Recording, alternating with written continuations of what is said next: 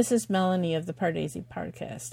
This review of Vanaprastham, the Mohanlal classic, can also be viewed on my YouTube channel, as can all movie reviews here on the Pardesi Podcast. Enjoy! Hi, this is Melanie for the Pardesi channel. I'm here to do a review of the Mohanlal exquisite film Vanaprastham. Vanaprastham is given the English tagline, The Last Dance, which is not a, not even a close translation of what the word means, what the title word means. This is a really interesting film because it's a co-production, uh, French and Malayalam film. The film is two hours long. It's more Hollywood length standard. It premiered at Cannes. It premiered in the Un Certain Regard section of the Cannes Film Festival in France. Shaji Karun is the director, and he had had success with a previous film at the Cannes Film Festival. The film is a masterpiece of Mohanlal subtleties of acting. It is an absolutely incredible performance. It's very much an art film. It's very, it's it's grounded. And this performance is in the same way that most Malayalam films are, but it's just of another level that reminds me of a European kind of uh, feel to the film. Even though it's so grounded the story in things that are specific to Kerala, specifically what Mohanlal's character is, and that's a Kathakali dancer. I, you know, have seen the Kathakali dancers in other films with the green makeup on the face and the white uh, beard, and been so curious about them.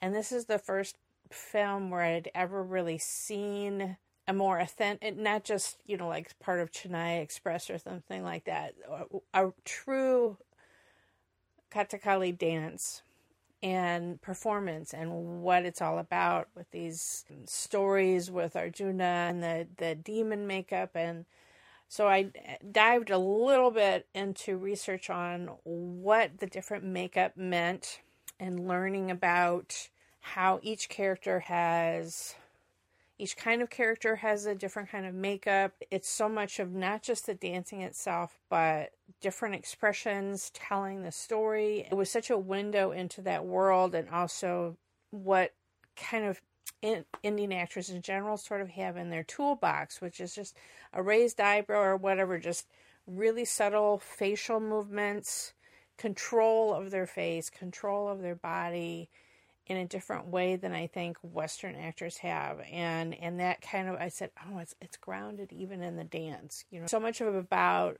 Indian dance is expression, you know, and the way your eyes look and so forth in a dance, but this is an, a completely level beyond. So just taking a, alone Mohanlal's performances in the makeup at, during the plays and the, shown on screen. Amazing.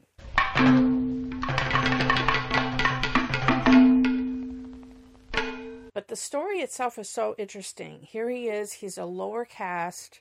We see a flashback to him as a child, and we, we surmise that he is a bastard son of the landlord. Unacknowledged, and but allowed to learn dance, which means that he, you know, gets some extra meals a day by the dance master. I wasn't completely clear to me exactly how he got married as a young man, but then the marriage was not a happy one. And the only thing that brings him true joy is his daughter. And I also thought it was interesting how they showed how he was such a respected artist that people would come from far away to have him dance at their festivals, but yet he lived this life of poverty. His wife was constantly complaining about money matters, and he wanted to live the life of an artist. There's, I mean, there's a famous scene where he performs for royalty and and talks about his poverty, or talks about someone who's ill and can't, you know, it was just like, oh, that's too bad. You know, here's this man who has the power of largesse, power to really fund artists and doesn't, you know. They want to, to, to perform at those set occasions, but otherwise they're just disposable people. So I thought that was really interesting, showing showing this dark side of of an artist's life. And I mean, I think that could be at any time, not just Kerala from all those decades ago. This princess or member of the royal family, Subhadra, sees his performance and is completely captivated. And what I didn't know when I first watched this, but it's played by Suhasini, who is Maniratnam's wife. She was amazing. I mean, literally, I did. She was sort of in this. Um, we we see her view as she's looking through sort of a peekaboo window, like she's a cloistered, and she can only even see one of his performances through a small window in this enclosed viewing box. We see kind of this hand poking out of the window, and she's so affected by his performance. She wants to meet him. She she's a poet. She wants to. to write the story of her namesake and Arjuna. She wants Mohanlal's character to play it. She just sort of has this dreamy kind of look in her eyes. And as the film goes on, you can kind of guess, okay, this this woman is a little off. And we don't know exactly, is it because... we? I, that was one thing that I left was left wanting with, is that the because the film was only two hours... I wanted more of her situation. The film is really completely, almost completely from Mohanlal's point of view. And I wanted a little bit more about her situation. She's married, but her husband is absent most of the time. And she she seems to be very stifled. She's living a, a life of intellectualism and books and seeing plays and whatever, but she lives a very sheltered, cloistered life. She doesn't have much freedom. So is it that lack of freedom that led to her being a little off? Or is that just something with her character? I would have liked a little bit more interaction of her with other family members or something to kind of give a little bit more depth to her story, because I was left so curious about her character. Mohanlal, this film is so melancholy. He's an alcoholic. He's never recognized by his father. There's a confusing section in the middle where he's has a has an emotional scene with a bedridden man. And I thought that was his father, but in the end, I think it was his dance master. It was very confusing. And there's someone else that he wants to go make a pilgrimage and and do the... funeral rites for, and he's not allowed, and I'm not sure if that was for his father or for that was for the dance master. To me, that part was a little bit confusing, and I don't know if it was the subtitles or just my confusion on on what what exactly I was seeing. But anyway, Mohanlal is torn up by the fact that he doesn't have a relationship with a father, that he's never been acknowledged by his father, you know, and he doesn't have a good relationship with his wife, and he suddenly has this, what he feels is like this art, both an intellectual and artistic connection with this woman, this beautiful woman. And they do have an affair. And, and it's just such an iconic scene of the morning after of her, his green makeup smeared all over her face. There's so many iconic moments like that in the film that I will never forget. So it's I, it's not clear whether it's just one night or a short affair or what. She only really sees him as the character, Arjuna, and she can't really deal with the real, the fact that she had an affair, an affair with this lower caste actual person who is a dancer. She just, she can't really, she's not in the realm of reality. But when she becomes pregnant with his son, she never allows him to see his son for his for the rest of his life. And he tries over and over and over again. So he is so torn up by this. He goes to an extreme measure, which you've never seen in the film. The final moments, I mean, he, as he's filled with rage over his life, he switches. He vows never to be Arjuna again. And he's plays the demon characters. And another one of these iconic moments that I will never forget is... him just ex- the rage that he can't express at home over this whole situation with her, he pours out in his performances, and it's these screams of rage as this these demon characters. I will never ever forget those a couple of those scenes like that. He finally allows his daughter to join him in dance, and then there's a final performance that again is just in, incredible.